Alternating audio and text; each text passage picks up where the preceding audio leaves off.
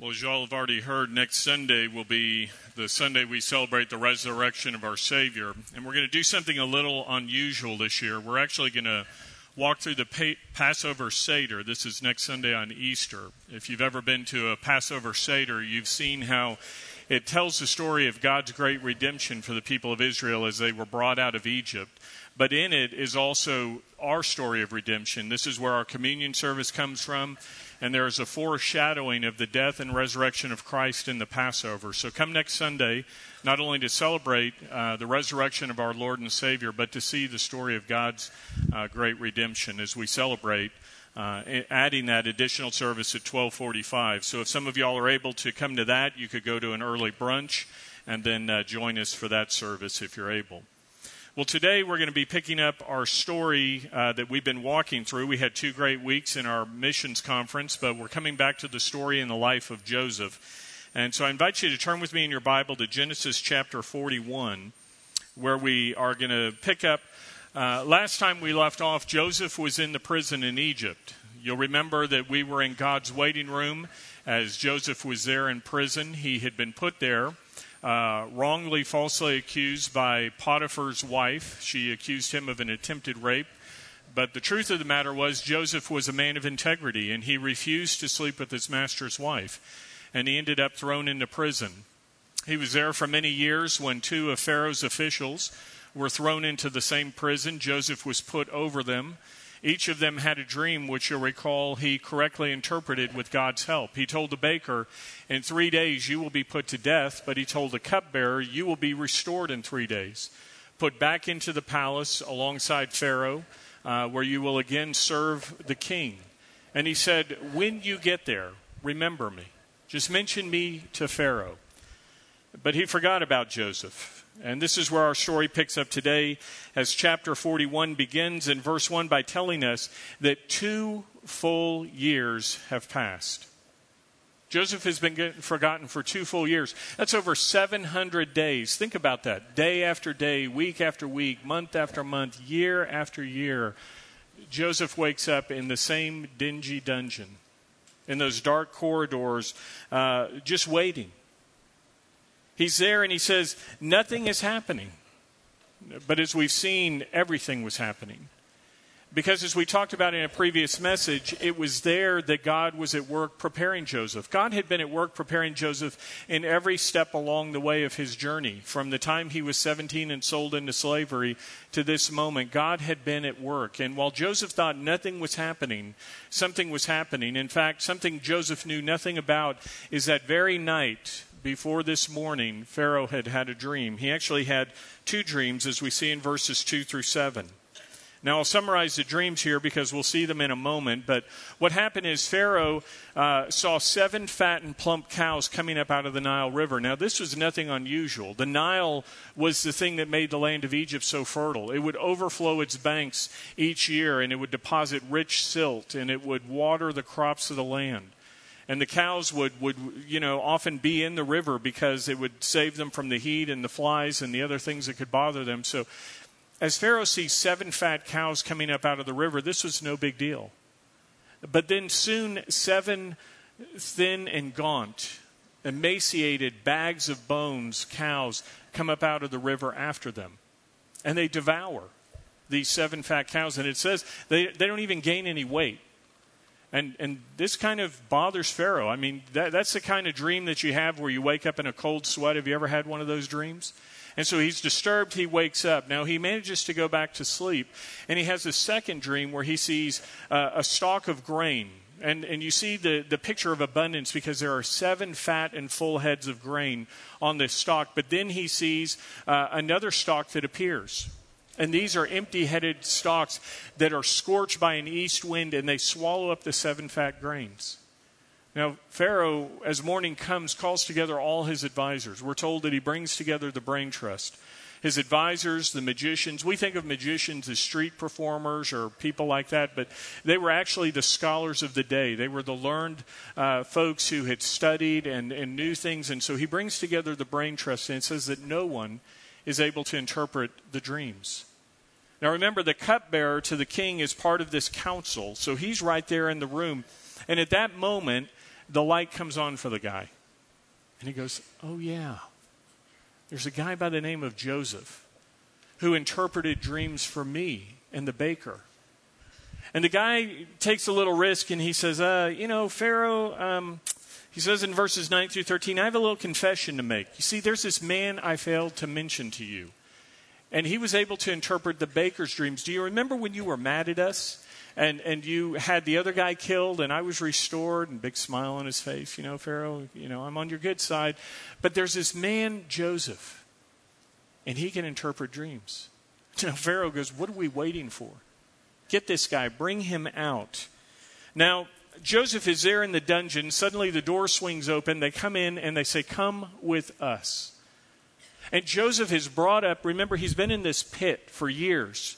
And he's brought up above ground for the first time in years. Can you imagine how blinding the sun would have been? I mean, he's been in darkness for, for years, and suddenly the sun is just blinding. His, his pale skin, he feels the warmth, and he's like, oh, this is so nice.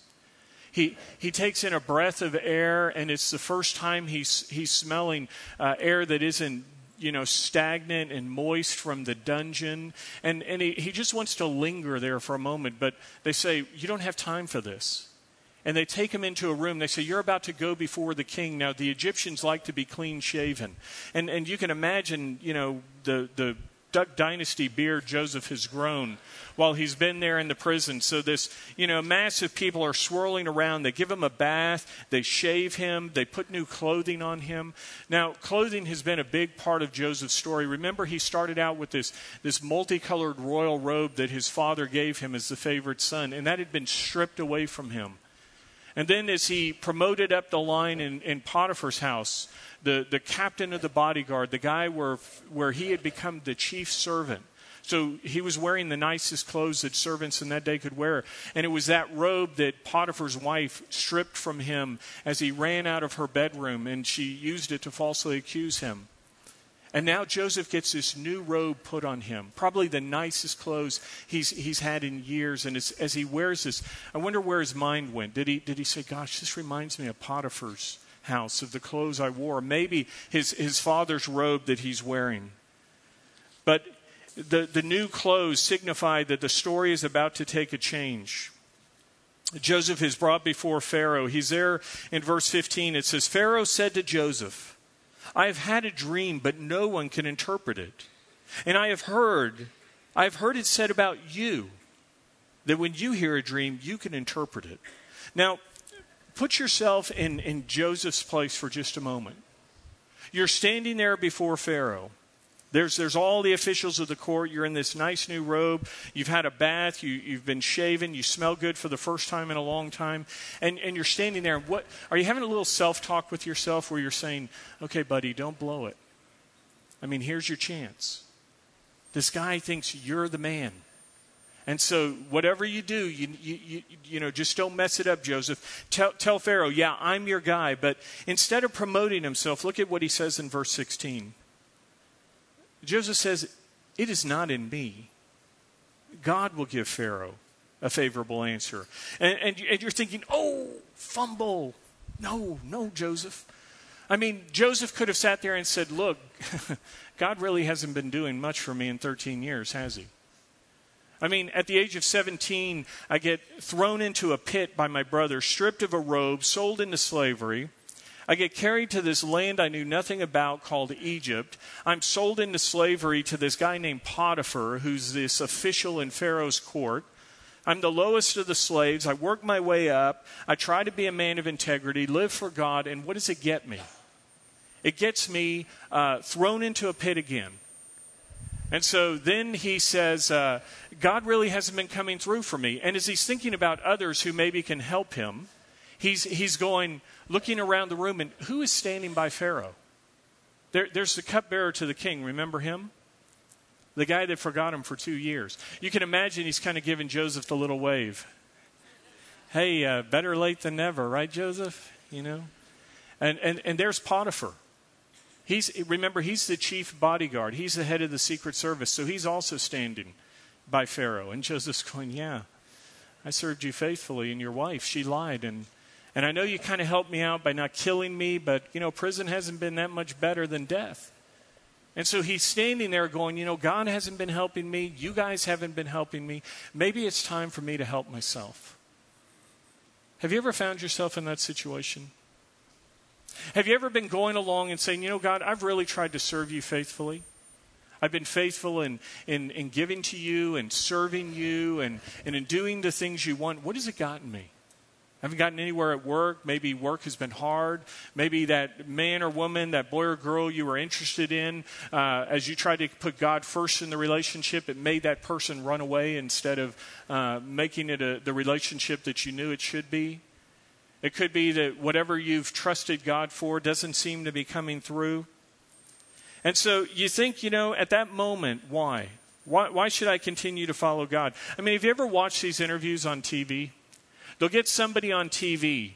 And if the person rants and raves about how great they are, if they're all about self promotion, boy, the camera keeps rolling and the reporter just keeps the mic in their face. But what happens at the first mention of God?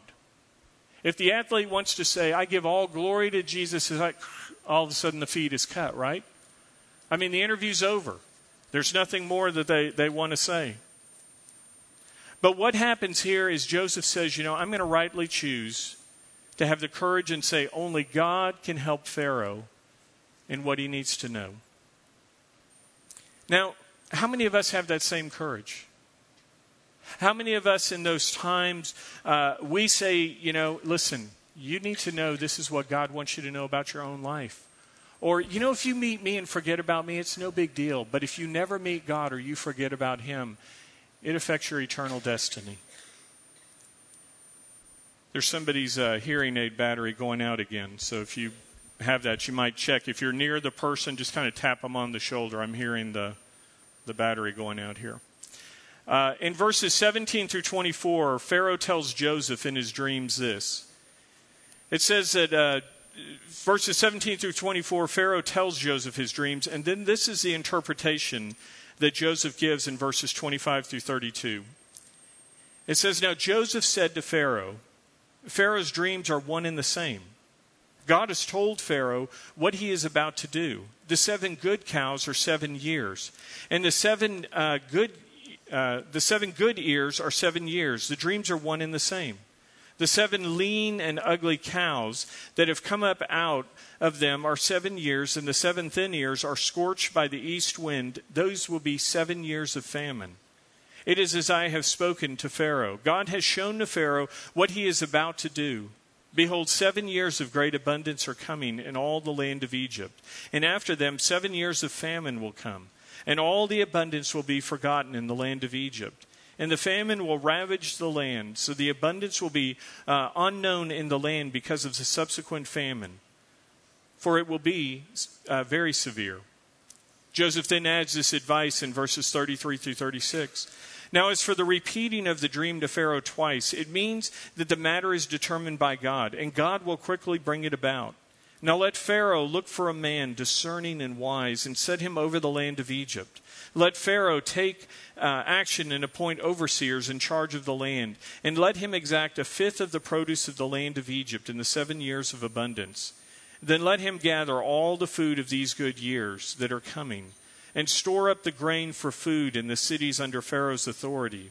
And let them guard it. Let the food become a reserve for the land, for the seven years of famine which will occur in the land of Egypt, so that the land will not perish during the famine. Now, as we look at these dreams, there, there's a very specific application in the time of, of Joseph while he's there in Pharaoh in Egypt. But in it, we find a principle that applies to all of us here. And that principle for us is that we should be putting away resources of our own. In those times where we have a, a period of abundance, where there may be a lifted or blessed season in our life, uh, are you putting away a reserve? Whether it's for a time of emergency, whether it's for a time of retirement, whether it's for a time where maybe you would have uh, resources to bless somebody else who may have a need. In Proverbs 21:20 we're told, "In the house of the wise are stores of choice food and oil, but a foolish man devours all that he has." He devours all that he has. You see, I know that there are seasons in many of our lives where we say, you know, Roger, I'm doing the best I can just to make ends meet. In fact, I don't even have enough to meet basic needs. And I understand there may be those times, or it could be that you may have the best of budgets, but then some unexpected emergency or expense comes along and it hammers your budget and, and wipes out the reserve and, and then some. But often we create our own crisis, don't we? We don't delay gratification for something. We've gotten ourselves in a hole we shouldn't have uh, gotten into we find ourselves in, in, a position where we're constantly moving our standard of living up, whether it's because of a friend, a neighbor, or a family member who's doing the same, or we say, hey, I've worked hard to get to where I am, and, you know, I got that, that raise or that bonus, and I'm going to spend it all. And in those times, what we should do is maybe ask ourselves, do I need to notch it up one more time? Or can I maintain where I am and take the extra and put that away as a reserve? As, as we look at what happens with Joseph here, he's told to put away 20% of all that is coming in. Now, 20% is a big number. And you may say, you know, I, I can't do that, Roger. Let me ask you, can you do 1%? Can you look at what your income is and can you take just, if, if you're saving nothing at the moment, can you say, you know, I'm doing nothing, maybe $5 a week? Skip one meal and put that $5 into, into a, a, an account move up to 1% of your overall income. And then the next year, as you've gotten to that 1% mark, make it 2. And then the year after, make it 3. Each year, add a percent or 2% to it so that you're able to begin to, to put away a reserve. If you get a bonus, if you get an unexpected gift, rather than going out and spending it, move that over into the reserve. That was money uh, that you didn't have before. Now, I'm not saying don't ever uh, reward yourself, don't go and do nice things or enjoy something, but do you really need to spend it all? I mean, the people in Egypt could have said, Boy, this is, this is the best we've ever heard. And it's going on year after year, and they could have spent it all, lived large. And then when the seven years of famine came, there would have been nothing left. You know, I teach my kids already at this age. Uh, whenever they get any resource, whether it's uh, money that mom and dad gives them or they earn some money for something, we say the first 10% needs to be given to God to honor Him. And then you take the next 10% of what you get and, and you put that away in savings. And then we do a matching plan with them. We say, whatever you will put in above that 10%, we will double. And some of you are saying, I'll take that. Yeah, so would I. This is for my kids, not y'all. But you can do that. And so what we do is we encourage them to save. And then whatever is left at that point, 80%, they get to spend that on, on things that they want to. But what we're doing is training them already at this age that they need to be stewarding their resources. And we as, as, as adults need to be doing the same. Now, as Joseph gives this advice uh, to Pharaoh that you need to appoint somebody to do this, notice again what he does here. He doesn't, he doesn't, he, he avoids that temptation of self promotion. He could have easily said, Now, look, Pharaoh, God gave me the knowledge. And you know, God's probably going to give some additional information along the way, so you've got to put me on the payroll. Or, you know, at least retain me as a consultant. But Joseph doesn't do that. He interprets the dream, he gives the information, and he says, uh, I trust God to do what needs to be done. So Pharaoh it tells us in verses 37 through 38, it says, Now the proposal seemed good to Pharaoh and to all his servants. Then Pharaoh said to his servants, Can we fa- find a man like this in whom is the spirit of wisdom? I mean, you know, Joseph's standing there. They're all huddled up. There, there's this huddle, and you can imagine this. And a head pops up every now and then, and then, you know, all of a sudden, all the heads are looking over at Joseph, and he's going, What is going on? Well, here's what's going on Verses 39 through 45 tell us So Pharaoh said to Joseph, Since God has informed you of all of this, there is no one so discerning and wise as you. You shall be over my house, and according to your command, all my people shall do homage. Only, only uh, in the throne will I be greater than you. Pharaoh says to Joseph, See, I have set you over all the land of Egypt. Then Pharaoh took off his signet ring from his hand, and he put it on Joseph's hand, and he clothed him in garments of fine linen. He says, Look, the robes you're wearing, these aren't good enough. You need royal robes. Remember the robe he wore that his father gave him? We saw it was a word that was used to describe a royal robe. Well, this is even better than what his dad had given him. This is the best of Egypt. He clothed him in garments of fine linen. He put a gold necklace around his neck. He had him ride in the second chariot, and they proclaimed before him, Bow the knee, and set him over all the land of Egypt. Moreover, Pharaoh said to Joseph, Though I am Pharaoh, yet without your permission, no one shall raise his hand or foot in all the land of Egypt.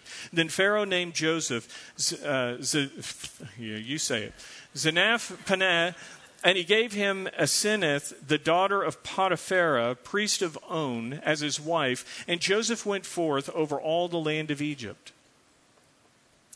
Now, in an instant, Remember, an hour before, Joseph is in the dungeon. It's just another day in the neighborhood. Oh boy. And all of a sudden, he's standing before Pharaoh. He's clothed, he's given the signet ring, he's promoted to the second in command of the entire land of Egypt. Just an hour before, he had been over the prisoners in the prison, and now he's over the entire population of Egypt. God's promotions are sudden and surprising. I mean, here's a man that at the age of 17, he had a dream that he tells his brothers. Remember his dream? You guys are going to bow down to me. And they said, Really? And here we see the fulfillment. Not only will his family bow before Joseph, but all of the known world. Pharaoh commands everybody bow the knee before Joseph. Joseph is promoted, and he gets all the perks that come with it. Pharaoh says, Look, you, you got to have a nicer wardrobe than this and he clothes him in royal garments. He, he covers him in gold and jewels. The most significant is the signet ring. The signet ring was better than the gold or, or platinum credit card. This was the thing that allowed Joseph to tap into all the resources of Egypt. It allowed Joseph to speak for Pharaoh because what they would do is whenever a document was done, they would put uh, wax or clay and he would press this ring into it, and it was the signature of Pharaoh. It was as if Pharaoh gave the command himself. So Joseph is speaking as the king of Egypt, he's in charge of everything. Earlier in chapter 39, Potiphar had entrusted Joseph with everything in, that was in his house. Do you remember that? He said, I, I, I concern myself of nothing except what I'm going to eat. And here Pharaoh says, I'm concerning myself of nothing in the entire land. Joseph, you are in control of everything.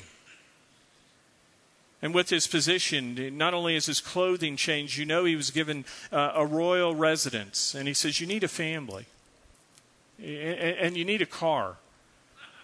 And so he gives them something that would have been uh, a modern day Lamborghini. He is given a chariot that is second only to Pharaoh's. I mean, you're talking a very nice ride. And so he says, You've got a company car, you've, you've got a, a mansion, and you need, you need a wife. And so he gives Joseph a wife. Now, her name is Aseneth, and her, her, the root of it is the, the goddess of Egypt named Neth. And so her name literally means belonging to Neth. And we see her family line. She is the daughter of the priest who, whose name means Ra gives. Ra was the sun god of Egypt. And so this is the highest priest in the land. And so he's married into, he's not only given a royal position, he's married into royalty. And now I know at the moment some of you are thinking, you're not supposed to marry unbelievers. No, we're not but this is Pharaoh telling Joseph, you know, this is an arranged marriage. She's your wife. Now, we're going to see in a moment that while Joseph had no control over whom he married, he did have a control in his home as to who would be worshiped. And it will be the true God Yahweh. He will hold on to his Hebrew heritage. Now, Pharaoh gives Joseph this name, uh, Zanaph Paneah, and it means God lives and speaks. God lives and speaks. Now, that's very significant because in Egyptian culture, Pharaoh was thought to be a god himself. Remember that? And so, this supposed God, Pharaoh, says, Hey, I acknowledge that there is a true God. That there is some God out there who sees things that I don't see. Joseph, the God whom you serve, he lives and he speaks. And so every time anybody said Joseph's name, they were hearing God lives and speaks. Now, as we look at what's happening with Joseph, God not only knew what was coming, but he, he knew what was coming in the life of Joseph. I mean, remember, he's been 13 years in process with God, but none of it has been wasted. Because Joseph, at the age of 17, was over in the land of Canaan as a young Hebrew boy who was the favorite son in a home, but he knew nothing about Egypt. And God says, I'm going to need you to be over the entire land of Egypt to not only preserve your family, but all of the known world for a famine that is coming that would be over 20 years from that moment because Joseph is 17. There's going to be 14 years in addition to the 13 years. So if you're doing all the math here, what, what it tells us is that that moment Joseph was promoted, the text tells us very clearly Joseph was 30 years old. So he was 17 when he sold into slavery. He shows up in the land of Egypt where he learns the language. God makes sure he's bought by a man who is an official in Pharaoh's court so that he not only learns the language, but he can learn the protocols of what it means to be around Pharaoh and the officials. And then he's put into a prison where he oversees the prison as well as being over all of uh, Potiphar's home, where do you think Joseph, as a 17 year old kid, was going to learn uh, people management skills and systems that were needed to manage resources and things? Would he learn that in his father's house? Or did God need to put him into places where he would be stretched and learned and learn systems that would then be able to be scaled up to be able to oversee all of the land of Egypt? And so you see, Joseph didn't know what God was doing every step of the way, but God did. And he said, I'm training you. I'm refining you. Remember Joseph? He was this cocky 17 year old kid who, who shot off at the mouth and told his brothers and dad, Yeah, I'm the man. Well, he's learned humility over those 13 years. And now, as he's elevated to that position as second in command, he not only has the humbleness and humility that is needed not to challenge Pharaoh, who is over him, but he also has the skills that are needed to begin to collect and store the resources and manage the distribution and to oversee the diversity of people that he's now going to command. And so God has been at work in his life as he's been in these waiting rooms. And some of you here this morning are in a waiting room right now. And while you may not see what God is doing, God is at work. God is at work in our lives, preparing us for what is to come, even if we don't know what it is. And so, right now, some of you are experiencing very hard times, and you go, Why? And what God says is, This is a refining process where I'm, I'm burning away the dross, I'm breaking the chains to your past, and I'm preparing you like choice gold that will come out of the fire that will be more precious. He's preparing us many times when we don't know what He is doing. And our job is to do what Joseph did to hold on to God and to serve Him faithfully where He has us at the moment. As Joseph takes his new assignment, verses 47 through 49 tell us that Joseph sets about the work of collecting and storing the grain as those years of plenty are taking place. There was so much coming in, the text tells us uh, they couldn't even keep track of it. They were inventing new numbers. It's kind of like our national deficit, except in the other direction, in a good way. They're accumulating so much, they're having to make up new numbers to, to account for all that is being stored. And as the reserves in the storehouse are growing, we see that his family does as well. Look at verses 50 through 52. Now, before the year of famine came, so we're into the seventh year about here, it says two sons were born to Joseph, whom Asenah, the daughter of uh, Potiphar, the priest of On, bore to him. Joseph named the firstborn Manasseh for he said, God has made me forget all my trouble and all my father's household. He named the second Ephraim. For he said, God has made me fruitful in the land of my affliction. Now, here we see by giving Hebrew names, he doesn't buy into the false religion of his family. He's got a father in law who's the high priest of the sun god. He has a daughter named after one of the pagan goddesses uh, of Egypt. He's been given a, a name and he's under Pharaoh. And yet he says, In my home, my kids are going to be known by Hebrew names, by names that point to the true God, Yahweh, Jehovah. And the names he chose were significant, not only because they were Hebrew, but because of what they mean. The name Manasseh, his firstborn, literally means God has made me forget. God has made me forget. Now, what he doesn't forget here, friends, is the affliction, the famine in his own life, the grief and the hurt he has gone through. In, in a coming sermon, we're going to talk about what it means to forgive. And we're going to see that forgiveness, which some people wrongly say means you forget, forgiveness is not forgetting. But what forgiveness is, and what Joseph does here, is he says, I'm not going to be made a prisoner to the past. And so, what Joseph forgets here, what he erases from his mind, the memories are still there. When he deals with his brothers, he's going to remind them, Yeah, do you remember when you threw me in the pit?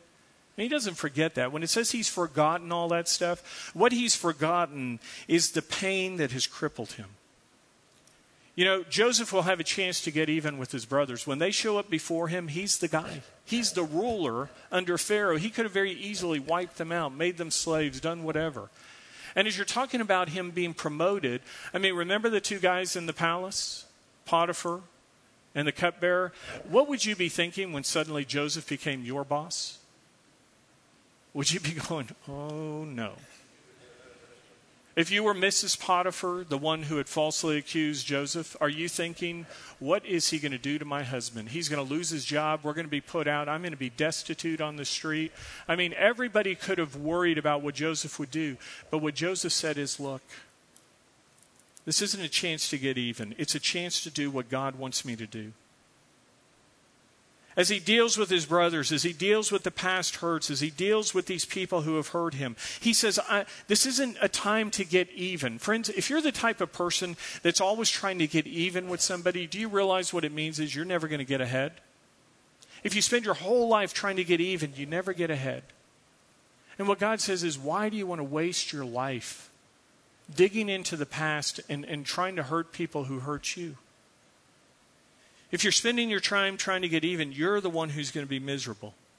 Again, we'll talk more about this in an upcoming sermon on forgiveness. But one important part of the process, which we see Joseph doing here, is where he says, I'm not going to be held prisoner to the pain of the past. And as he holds this baby boy, as, as he's holding his firstborn son, he says, God has Manasseh me. It's a name, but it can be used as a verb. He says, God has Manasseh me. He's caused me to forget. To forget the affliction, the pain. Now, it's kind of ironic because every time he would call the name Manasseh, what would it do? It would remind him that he says, I forgot. Manasseh, oh yeah, I forgot. But what we're going to see is what he remembers in those moments is how God used the hard things to, to, to help him. I mean, think about it this way Do any of you have a scar on your body? I've got several, and this isn't a time start, yeah, let me show you my scar. You know, scars are things that are there when we hurt ourselves or when we've had a disease and we go in and, and there's surgery and the doctor cuts us in order to heal us. And those things are painful. And every time you see a scar on your body, you remember, oh yeah, that was that time I, I did that dumb thing and jumped off the roof, and I, you know, or or something else happened. And what a scar does is it not only reminds us of the pain of the past, but think about it this way: a scar also reminds us that healing has happened. Right? It means we survived. We could have been killed by that dumb thing we did. We could have died from that disease. But the scar is there to remind us not only of a pain of the past, but that healing has happened. And this is the perspective Joseph chooses to take. He says, When I remember the pain of the past, I don't linger on the hurt. Instead, I want to be reminded of the healing that has happened. I want to see what God has done, how He used those, those hard 13 years to prepare me and to bring me to this place. And some of you this morning are in a place where you need a Manasseh moment, where you need to say to God, God, I've been holding on to something from the past, some pain in my life, some hurt from the past. And God, would you Manasseh me? Would you make me forget? Would you release me from the pain of the past? Do you need a Manasseh moment? This is what Joseph does.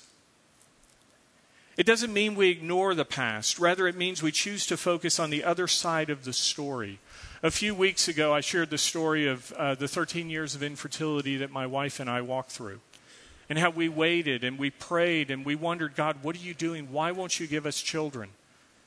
As, as each month passed and there were no babies, as we tried to foster, as we tried to adopt, as every door was closed, we said, God, why? What are you doing?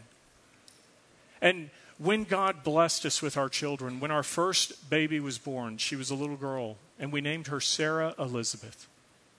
What we did with each of our children is we, we gave them names from the Bible that were people who were barren in the Bible. Because we wanted to be reminded, not that we would need a reminder, but we wanted to be reminded of the good side of the story, of God's grace. Sarah was Abraham's wife, who was barren for all those years. Elizabeth is the, the wife of Zacharias, who was John the Baptist's mother. So our first daughter we named Sarah Elizabeth. Our next daughter is named Hannah. You know her story from the first and second Samuel. And how she went through a time of barrenness and she prayed and she was given that son Samuel, which she devoted to the Lord. And so our other daughter is Hannah. And then along came our son Zachary. And we named him after Zacharias, John the Baptist's father who was the man who walked through all those years of infertility with Elizabeth as well. So, all of our children's names are stories of God's grace. And every time we say their names, we're reminded of, of, the other side of the story. And this is what God calls on us to do. He asks us throughout the scriptures, He told His people to set up Ebenezer's. Have you ever sang that, that hymn about your Ebenezer? And you're going, what is that? Well, an Ebenezer was a stone of remembrance that he commanded the people to set up. So whenever they would pass that place, whenever they would see that, they would remember.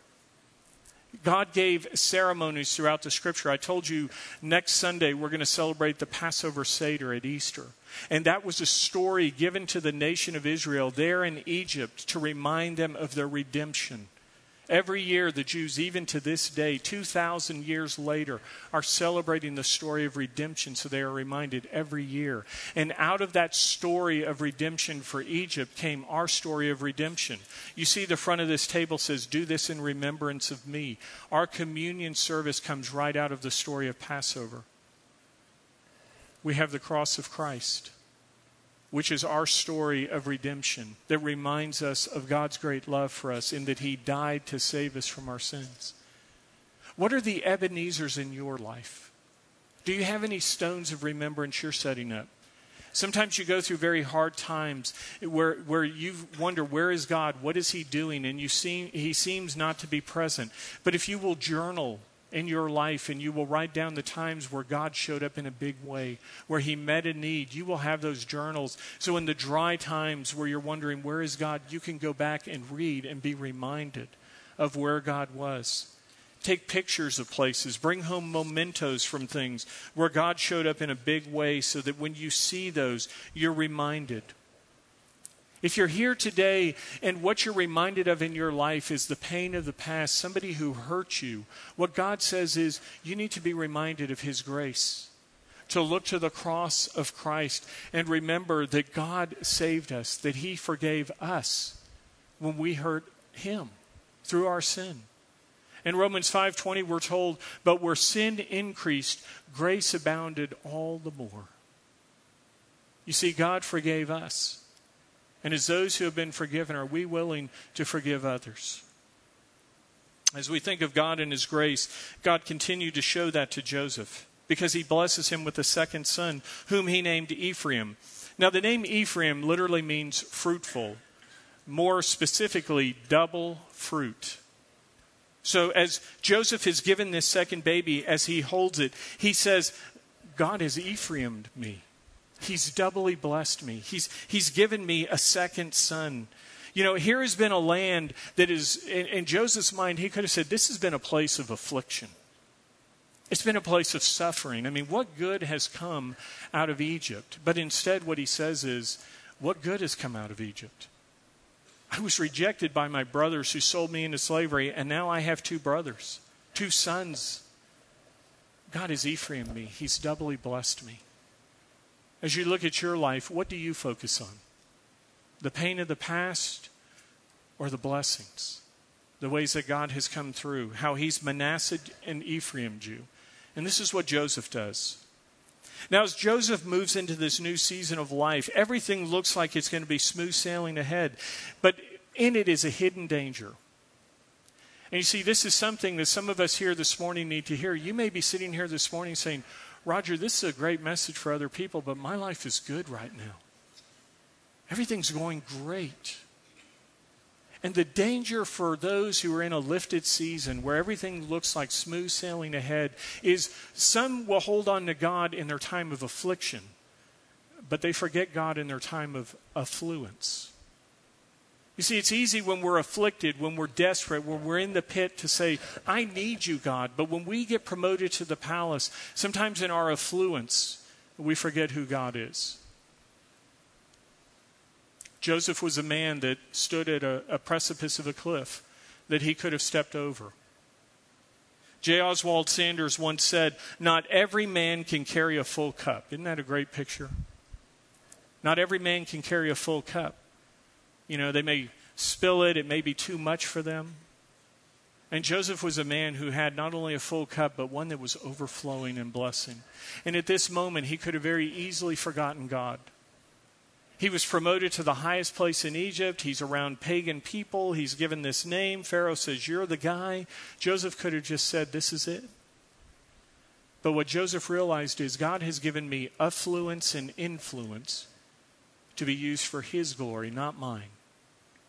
As we look at the story of Joseph in the weeks that are to come, what we will see is how Joseph will serve, how Joseph will serve others. He was a man like Paul. Paul said in Philippians 4:11, "I have learned to be content in whatever circumstance I am in. I know how to get along with humble means, and I know how to live in prosperity." The secret to living, whether it's a little or a lot, is the same. It comes from staying close to God and remembering that all that we have is from Him. Everything we have, from the breath we breathe for this day to the, the resources that we've been given to the talents that we have, it all belongs to God. And Joseph was a man who recognized this. And as he's promoted to the palace, he doesn't forget about God. Instead, he finds ways to use his position of influence and affluence to serve others, whether it's Pharaoh, his master, or the poor people of the world that are coming and saying, We need food. Joseph will provide for them because of the position God has placed them in.